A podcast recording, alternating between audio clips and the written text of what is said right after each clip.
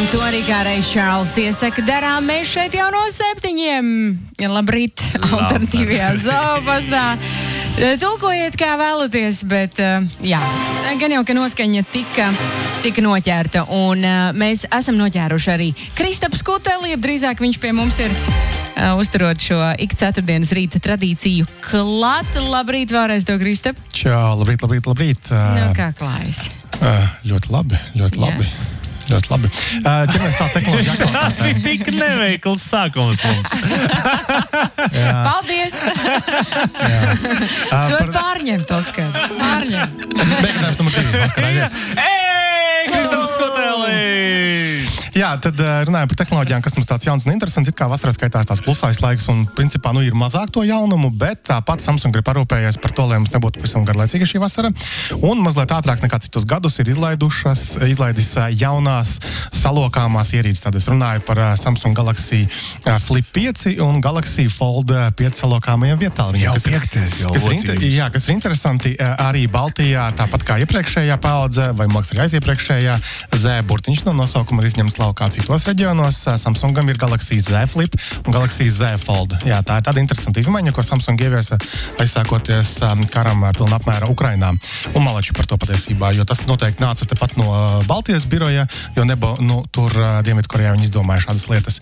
Ja mēs runājam par pašām ierīcēm, nu, atkal tad mums ir tā uh, flips, ir uh, pūdernīciņas, tipa salokāmais telefoniņš, mm -hmm. un fold savukārt ir tā kā grāmatiņa, blociņš piezīmju. Kopumā tās joprojām ir dārgas. ā, Teiksim, tas ā, grāmatiņa mums ir ā, ap 1900 eiro maksā, Ui. un savukārt tā pūdernīciņa maksā 1200 kaut kas tamlīdzīgs. Tā kā tās joprojām ir dārgas. Es teiktu, diezgan specifiskas ierīces, bet katrā gadījumā interesantas. Piemēram, tai pūdernīciņai tagad tas displejs pa visu priekšpusīti, attiecīgi tu jau pat neatverot vaļā to telefonu, vari gluži vienkārši redzēt vairāk informācijas vai nu par kaut kādu jaunu ēpastu paziņojumu, kas tur ienācies, vai nu, laika prognoze, vai nu, jebko tur var principā, uzlikt. Nezinu, YouTube man liekas, var skatīties. Lūk, uzlabot ir arī eņģes mehānismi. Attiecīgi, ja iepriekšējās paudzēs tie telefoni kā plakani nespēja salocīties, un attiecīgi tur iebrīja iekšā daž, dažkārt arī gruži kaut kādi, kas agrāk vai vēlāk tomēr sabojāja to displejus. Tagad beidzot viņi ir pilnveidojuši līdz perfekcijai pat kaut kādā mērā šīs eņģes mehānismus. Tad tie telefoni tagad plakani smuki salokās un ir nu, kompaktāki kaut kādā mērā. Ja? Tātad augustā būs nopērkami veikalos, tagad ir pieejama iepriekš pasūtīšanā. Interesantas ierīces. Atkal, tas nav telefons, kas ir visiem vajadzīgs. Vienkārši skatās mums uz galdiem. Tātad, Ivetiņai, Oskaram, man ir veci iPhone, Maijai noteikti ir jauns, svaigs iPhone. Tātad Bet šis- es ļoti ilgu laiku staigāju ar 12. Jā? vai 14. Redz jā. Bet man bija saplīsuši stikliņi no abām pusēm, kas nav it kā man raksturīgi dīksti, bet jā. Un negribējās mainīt par tām lielajām summām. Es paņēmu jaunu.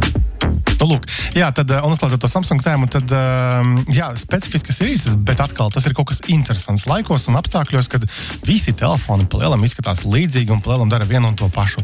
Un bams, vakur tev ir salokāmi. Un tādā ziņā Samsung ir malači, viņi met pankūkas pret griestiem un skatās, kura pielips no tām pankūkām. Un tad to pankūku viņi noskribina nos no tiem griestiem un pilnveido. Pieliek tur kaut kādu rozīnīti, pieliek kaut kādu mazliet tuču putu krēmiņu tālāk, un tad tas sanāk forši produkti arī. Lūk, labi, planšetdatori jauni. Kādi epitēti? No, jā, jā gatavoju, gatavoju riktīgi. Siekals Zaļo zemi lasīja, kamēr mēs te par žagām. Un, uh, un, un, un, uh, un vēl arī vietpunkteņiem. Jā, un vietpunkteņiem foršā lieta, ka atpakaļ atgriezies ir uh, tas, nu, angliski tas ir bezel, rāmītis, kuru var pagrozīt pašam tam pulkstenim.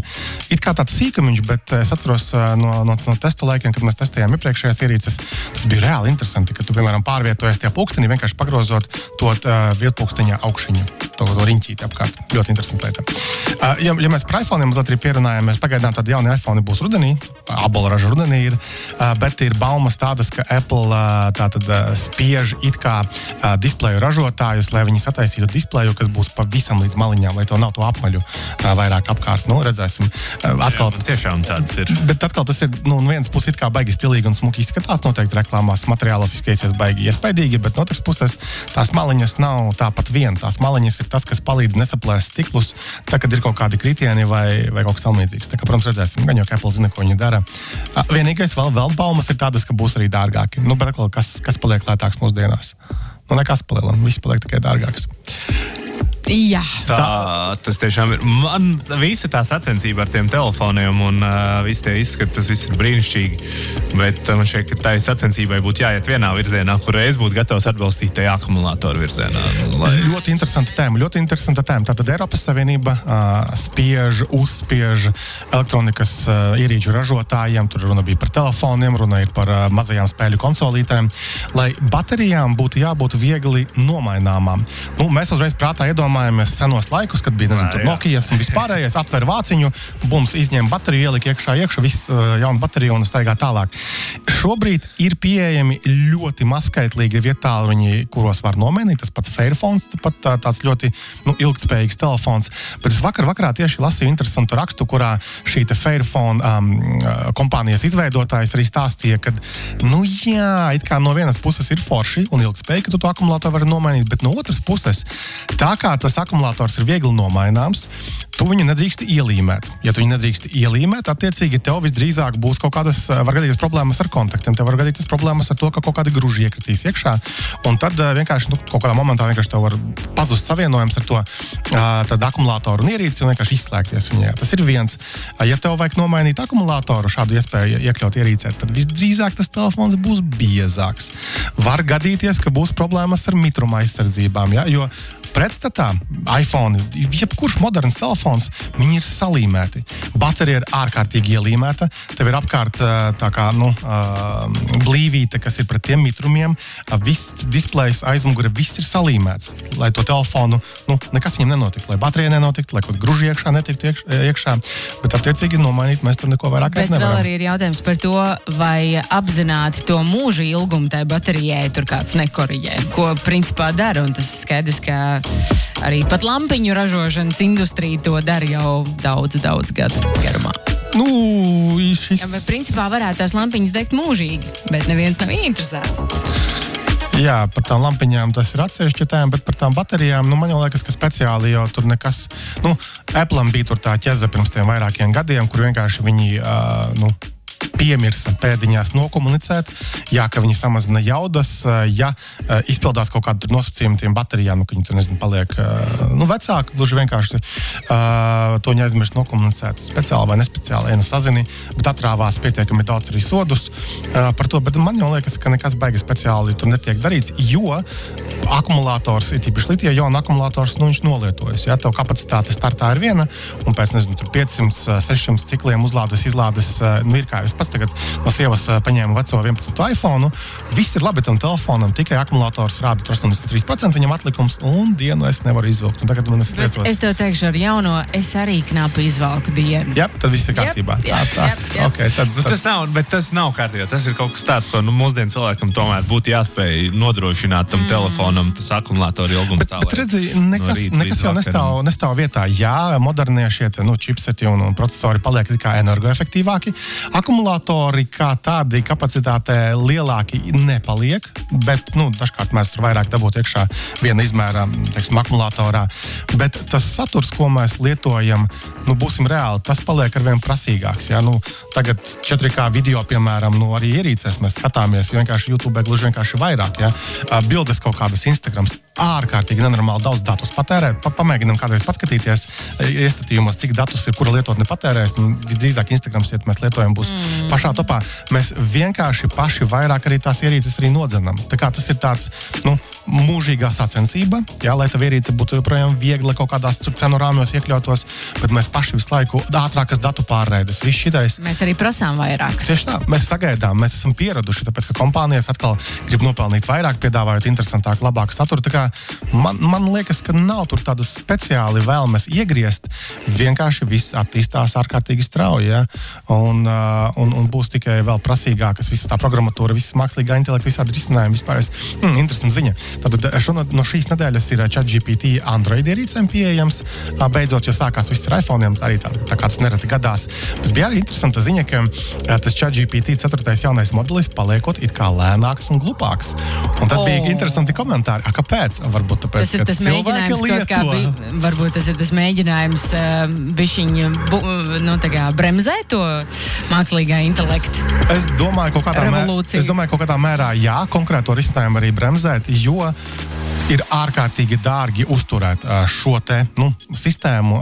Tāpēc visdrīzāk kaut kas kaut kur vai piegriežam šeit mazāk, varbūt šeit mazāk precizitāti kaut kādu vienkārši, lai viņi netērētu to ārkārtīgo naudu. Jo vairāk cilvēku lieto, jo to principā ir nu, tieši uz to procesingu vairāk naudas ir aiziet. Bet, bet visa, visa šī joma ir ļoti interesanta. Ar vienu acī sekojam līdzi, kas, kas kā attīstās. Un ir īpaši, ko dara lielās kompānijas, tas pats Google jā, vai, vai, vai Microsoft. Kā, ir īpaši Microsoft man patīk, kā viņi mēģina šīs risinājumus ieviest, piemēram, savos Office programmās. It kā liekas, kas tur ir, bet Office programmatūra ir tā, kas reāli dara mūsu darbus. Ja to, piemēram, kaut kādā Excelī parādās iespēja, kas spēj loģiski kaut ko izpīpēt laukā no tabulām, kaut kādām milzīgām secinājumus loģiskus, kurus tev būtu jāsēž, jādomā, jā, kas ir pakausis, tad tas ir noderīgi. Un tas, es, es tieši biznesa pusē sagaidu iegūmus no šādiem risinājumiem. Mm. Es domāju, ka vienam, jā, kurš šobrīd uh, pavada savus darbdienas un CV lieliem burtiem, ir uzrakstījis, man ir MS Office prasmes, ir pēdējais laiks apgūt uh, ChatGPT un uh, saprast, kā to iekļaut savā darbā. Jo nāks jauni cilvēki, kas to jau ir sapratuši un atkoduši un mm. soli priekšā. Vēl tas, ko es minēju par iPhone, ka paliks dārgāk ar jauniem iPhone, bet, nu, kā jau teicu, viss paliek dārgāks, Spotify dārgāks paliek. YouTube premium paliek dārgāks. Jā, it kā liekas, viena eiro mēnesī. Bet arī Eiropā jūs redzat, ka tas tā ir jā, jā, man jau atnāca, man atnāca jau paziņojums. Un interesanti, vēl tur, vēl tur bija paralēlā ziņa tāda, ka Spotify, lai arī kopumā tātad, uh, ieguvis gan uh, audzējis to lietotāju skaitu, gan tagad arī to vienu eiro vai dolāru pieliek pie, pie prā, plāna abonentu, tāpat strādā ar zaudējumiem. Un tas man liekas tik ārkārtīgi dīvaini, ka uh, tātad šīs pasaules daži lielākie straumēšanas servisi, uh, kuriem ir tur nu, daudzi simti miljoni, kad ne pusmiljards uh, lietotāju strādā ar zaudējumiem. Tā ir viena fenomenālā puse. Un otra ir tāda, ka tāda visi šie servisi ir tiešā mērā atkarīgi no māksliniekiem, kas viņiem šo saturu rada. Bet mākslinieki ir visaptvaroši. Nedabū, nedabū neko no tā. Neko Nē, nu, vai ļoti, ļoti, ļoti nu, maz. Nenaudiskā izpratnē. Jā. Viņi dabū atpazīstamību un, un tā tālāk, mm, ko viņi tālāk var moni monetizēt citos veidos. Kādā mērā, jā, jā. Un es nesen klausījos, nu, labi, sen klausījos podkāstu un interesantu par šo tēmu. Un tur bija tā galvenā atziņa tāda, ka šie mūzikas izdevēji, labeli, laikiem mainoties, viņi vienmēr iefīrējas tā, ka tā lielākā nu, pīrāga daļa jā, viņiem tiek. Viņiem. Mm -hmm. Vai tie bija diski kādreiz, ja, kur viņi tur bija starpnieki lielie un, un darbojās, vai tagad tas ir straumēšana, vai nākotnē vēl kaut kas būs? Nu, tas pats arī filmu industrijā, par ko Tieši arī šobrīd tā. streiko lielās mm. darbinieku tur, masas. Tu, jā, ja, ja jūs tur papētījāt, tad tur vienkārši ār, nu, nu, prātam neaptveramas teiksim, lietas prasa. Iedomājamies, tātad tur bija piemēram tāds prasība no, nu, no šīm kompānijām, filmu uzņemšanas. Ja tu esi kaut kāds, nezinu, otrā plānā, plāna visdrīzāk aktieris atnāca, mēs to samaksāsim par vienu dienu, mēs tevi noskanēsim, mēs tevi nofilmēsim, un pēc tam mēs e, tavu šo modeli izmantosim, cik mēs gribēsim filmās, cik un ko, un vairāk par to nemaksāsim. Tas ir tas, Ārprats. ar ko, uh, Tā ir nākotnē. Jā, ko tehnoloģijas jau var piedāvāt, mm. principā, nu, tehniski to var izdarīt, uh, un mēģina izstumt cauri šādas lietas, un kur tad cilvēks šajā visā stāstā paliek. Tas ir tieši tas pats, kas uh, parādās Black Mirror seriāla jā, jā, jā. jaunajā sezonā vienā no epizodēm. Un, diemžēl realitāte šķiet. Par seriāliem runājot, man atgriežas Futurama. Tātad, jā, ir atpakaļ jau, ir, ir, ir jau pirmā sērija fantastiski. Futurama, jā. Un man liekas, arī būs motopeles no Marsa. Atkal tā nesaistīta ar tehnoloģijām, tik ļoti, bet interesanta ziņa. Un tā, ka būs jums visu, ko, ko skatīties. Klausies, jaunajiem dārgākiem iPhone'iem būs tikpat trausli stikliņi. Gan jau. Nu, Apple jau teiks, ka tur būs izturīgākie stikliņi, kādi jau ir bijuši. Mm -hmm, mm -hmm. Uh, aizrunājoties par tām žagām, es uh, ātri iemetu acī internetā un paskatījos, nu nevar taču tā būt, ka šo problēmu nav mēģinājis kāds startups atrisināt. Ar žagām, jā. Un ir arī, ir arī Hikaway, ir tāda ierīce. Tas ir tāds salmiņš, ko var nopirkt par 14 dolāriem. Uh, tāds L, L izliekuma salmiņš, kuru lietojot pēc viņa pētījumiem apgalvojums ir 92% cilvēku pārējot žags. Pagaid, un, to salmiņu, un to salmiņu ir jālieto Ūdenī, tajā jā, režīmā, ir... kā Ivetiņa stāstīja, kā viņa atžgārni dzer. Viņam tur ir tāda pretestība, es saprotu, tā viņa tehnoloģija slēpjas tajā, ka viņi ieliec ūdeni glāzē, tāpat viņi saka, ir jādzer ūdens, bet uh, tev ir jāsūdz cauri tas ūdens, un tas tev liek nedaudz pastrādāt, uh, pastrādāt ķermenim, un tas ir kā zinu. Tas, Lūdzu, recenzija Kristapam nākamo ceturtdienu. Šīs izskatās tikpat šeidī kā mobilās lietotnes, kas odus apbaida. Nu, labi, Kristap, paldies tev milzīgs. Esam drusku aizrunājušies, bet varētu turpināt līdz nākamajai ceturtdienai jau īstajā zaupastā.